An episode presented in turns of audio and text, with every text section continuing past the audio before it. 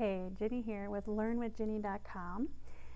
I help moms in network marketing and home businesses learn to use marketing to really expand their business and to learn all the techniques I'm learning, basically.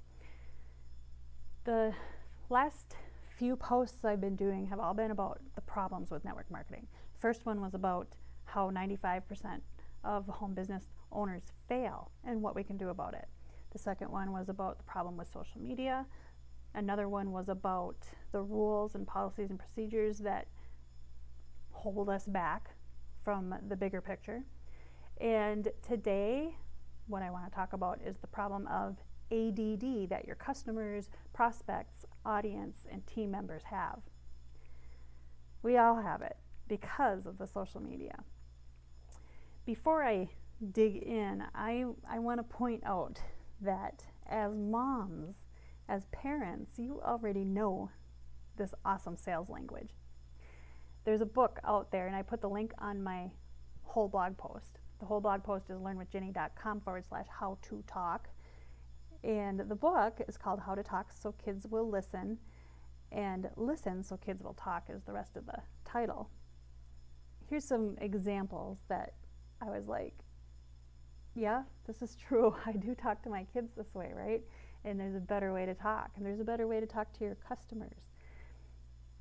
Mommy, I'm tired. And I say, You can't be tired. You just slept 10 hours or you just had a two hour nap. It's hot in here. My son's always complaining in the car that it's hot. And I'm like, The temperature is 70 degrees. You are not hot. Basically, telling them how to feel, right? Do you see what's happening? So here's a little excerpt from the book. Imagine that you're at work.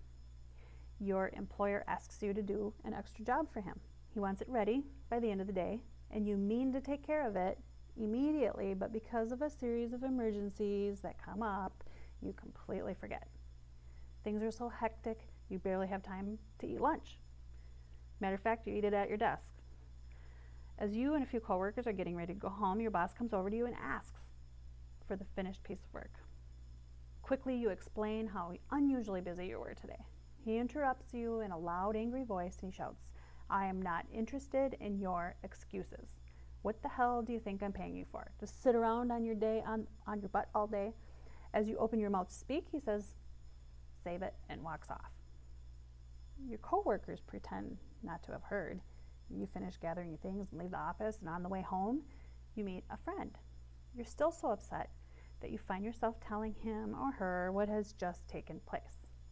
Your friend tries to help you. Here are a few things your friend might say. Oh, there's no reason to be upset. It's foolish to feel like that. You're probably just tired. You had a long day. Or, life is like that. Things don't always turn out the way you want. Or, huh, I think you should go right in there tomorrow morning and say, I was wrong sit down and finish what you neglected to do, but make sure that never happens again. What if they asked you these questions? What are those emergencies you had that would cause you to forget? Didn't you realize he'd be angry? Or this one? Wow, that sounds rough. To be subjected to an attack like that in front of your coworkers, it must be hard to take personally, I would feel better about someone empathizing with me, right? That very last statement. So, parents learn from this book and, you know, just being a parent, you learn to listen with full attention, which means, and I'm guilty of it, stop what you're doing. Stop doing the dishes, stop whatever you're doing, folding the laundry, mowing the lawn, whatever. The, your child wants your attention. You stop what you're doing, you look at them, and you listen. Don't talk. Acknowledge their feelings with a word or a sound. Then name their feelings, give them their wishes.